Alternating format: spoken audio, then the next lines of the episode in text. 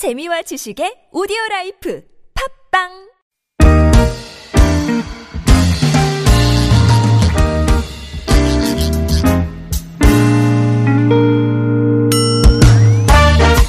서울 속으로 한번 천입니다. 2부 시작됐습니다. 수요일입니다. 주택 전월세 관련 상담 있고요. 또 청소년 자녀 상담도 한 주 있는데 오늘은 예고해드린 대로 주택 전월세 상담으로 함께하겠습니다.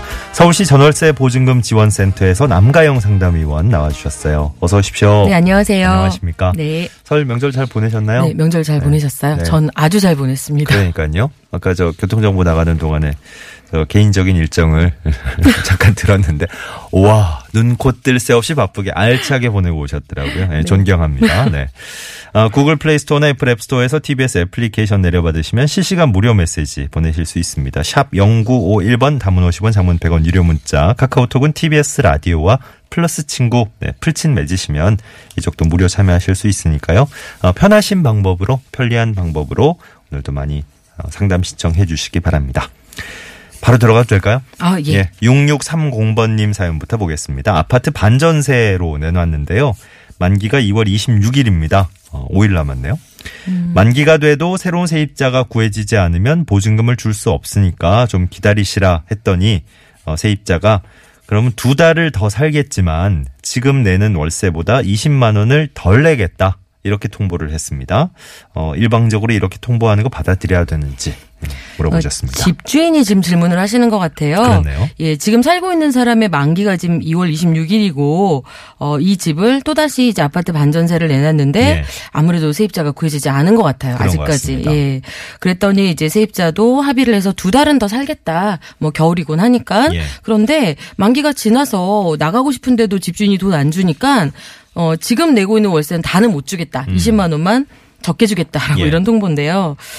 음, 일방적으로 이렇게 아무리 이제 만기가 지났다고 해서 이 세입자가 계속 거주하면서 이제 사시는 거잖아요. 예. 그러면서 이제 월차임을 20만 원 낮게 낮춰서 주겠다라고 통보할 권한은 없어요. 음. 네. 어디까지나 어 차임 지급에 대한 거는 음. 당사자가 서로 이제 집주인도 좀 뭔가 좀 만기 지나도 반환 못 했다는 생각을 하신다면 예. 아 그렇게 하세요라고 음. 해서 서로의 합의가 되면 모를까 이렇게 일방적으로 뭐 만기가 뭐 지났다는 그 이유만으로도 이렇게 어 얘기할 수는 없는 거죠. 네. 어쨌든 지금 세입자 입장에서는 계약 기간 끝난 상황에 대해서 그렇죠. 네, 지금 뭐 계약이 따로 안 된 상황에서 지금 음, 어떻게 할까를 얘기하는 거니까 저 그죠? 보증금을 집주인이 만기 때 못 주니까 예. 저는 나가고 싶은데도 보증금 못 줘서 내가 더 살게 되는 거 아니냐. 그러니까 월세 다 못 주겠다는 음. 그렇죠. 그 마음은 이해는 가는데 예. 그렇다고 하더라도 우리 그 주택임대차 보호법에서도 보면 보증금 반환하기 전까지는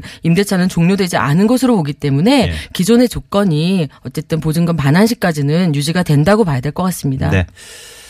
그래요. 뭐 기본적으로 보자면 그대로 그냥 그 조건 그대로 내시는 게 어, 맞는 것 같긴 한데 또 세입자 입장에서는 억울한 느낌도 있으니까. 뭐 예. 집주인도 그런 부분이 있다라고 그러니까요. 생각한다면 예. 어느 정도 조금 협의해 줄 수는 있겠죠. 예. 네. 3022번님 집주인인데요. 월세 세입자가 1년이 넘게 살면서 지금까지 단 한 번도 어, 정해진 날짜에 딱 월세를 낸 적이 없습니다. 항상 정해진 날짜보다 늦게 입금을 하고 그 날짜마저도 세입자 마음대로였어요. 더 이상 계약을 유지한다면 스트레스를 너무 받아서 만기가 1년 좀 안 되게 남아있는 상태인데 어, 세입자에게 그냥 이사 비용 안 주고 이사 나가시라 이렇게 얘기할 수 있습니까?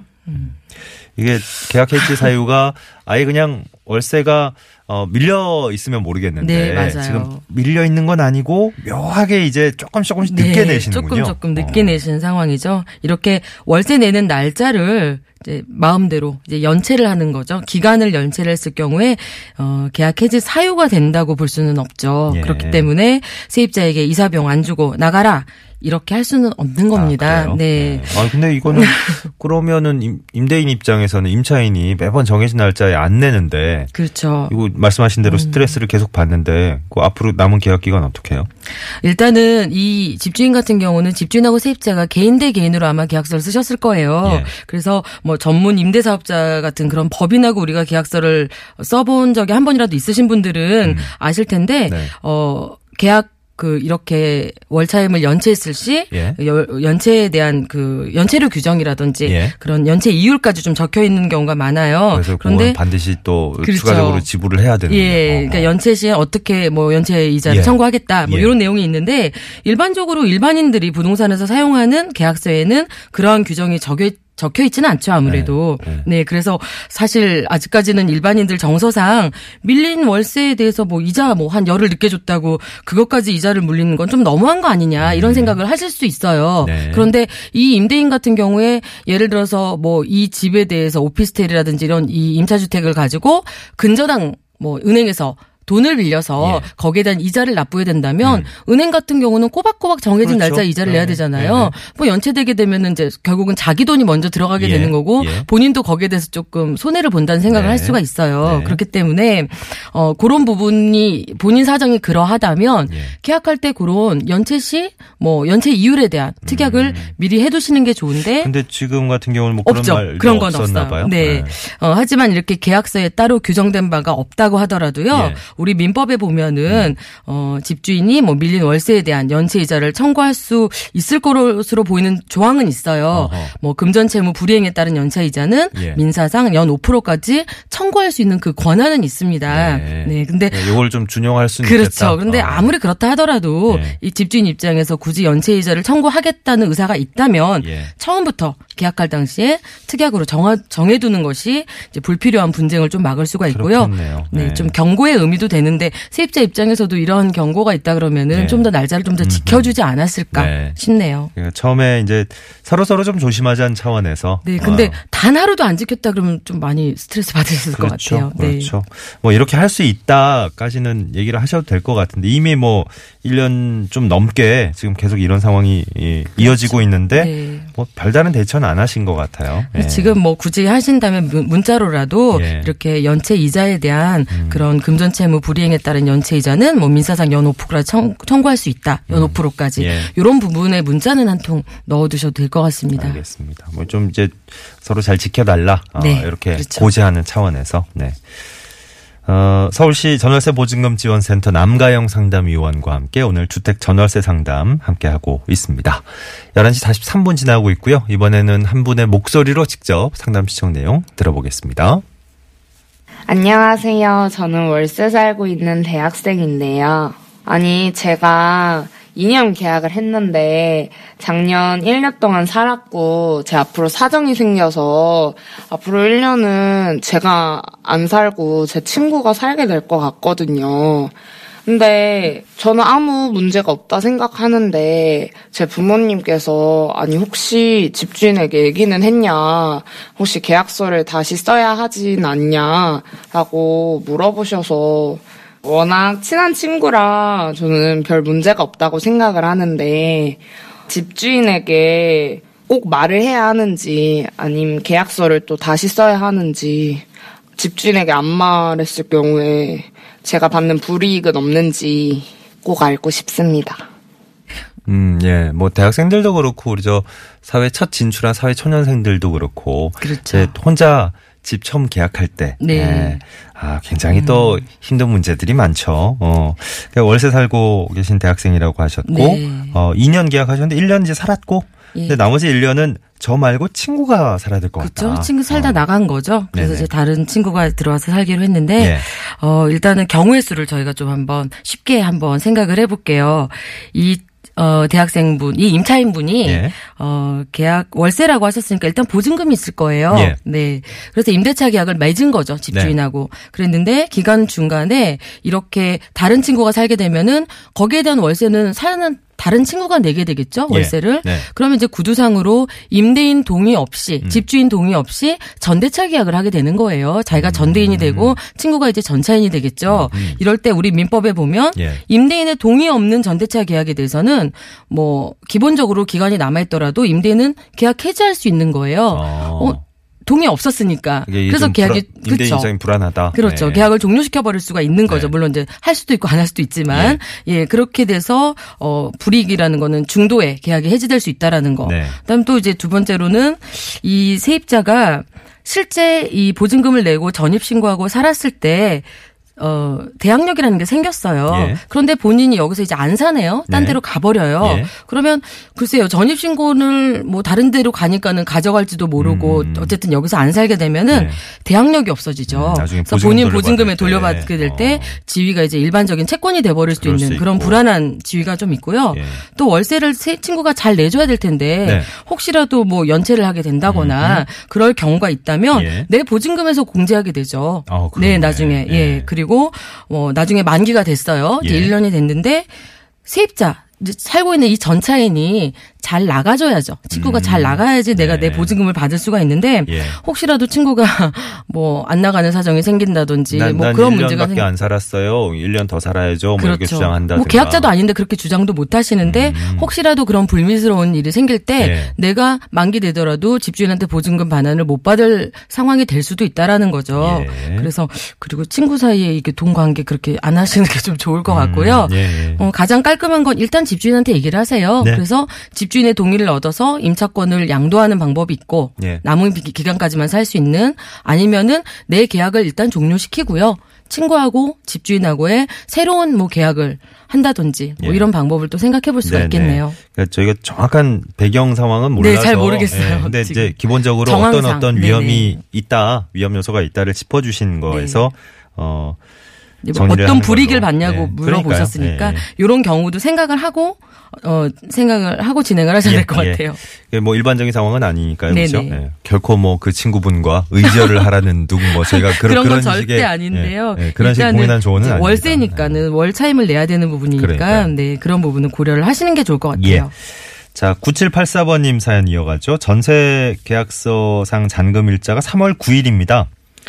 어, 지금 계약한 집이 집 주인이 살고 있어요. 어, 집 주인이 잔금은 3월 5일자로 먼저 지급을 하고 이사를 3월 9일에 해달라 이렇게 부탁을 했습니다. 그러니까 3월 5일에 집주인이 전출 신고를 하면 제가 먼저 전입 신고를 하고 확정일자도 네. 받을 수 있으니까 그러니까 주택 임대차 보호 받으니까 뭐 걱정 안 하셔도 된다 이렇게 얘기를 합니다.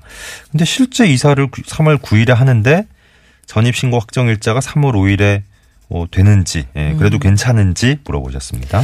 일단 말씀하신 걸 좀 정리해 보니까 세입자가 이제 들어갈 집에 현재 집주인이 살고 있는 것 같아요. 예. 집주인 살다가 이렇게 전세를 내놓는 그런 경우인 것 같은데 네.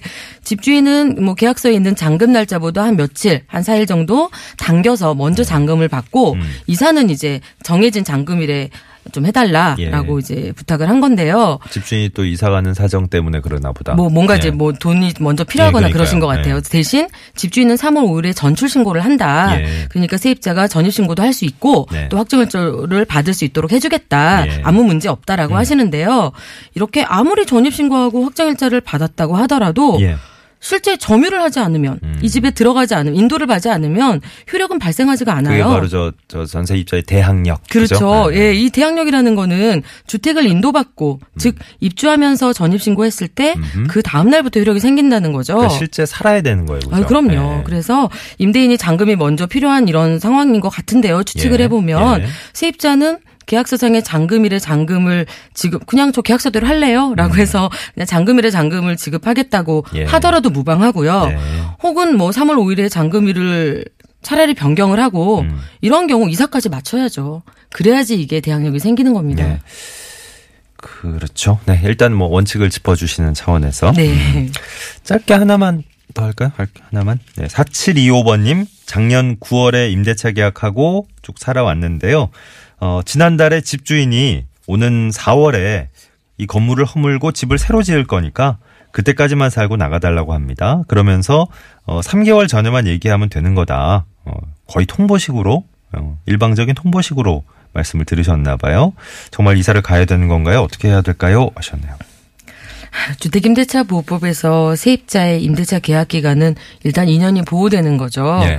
어, 집주인께서 뭐 3개월 전에만 말하면 된다.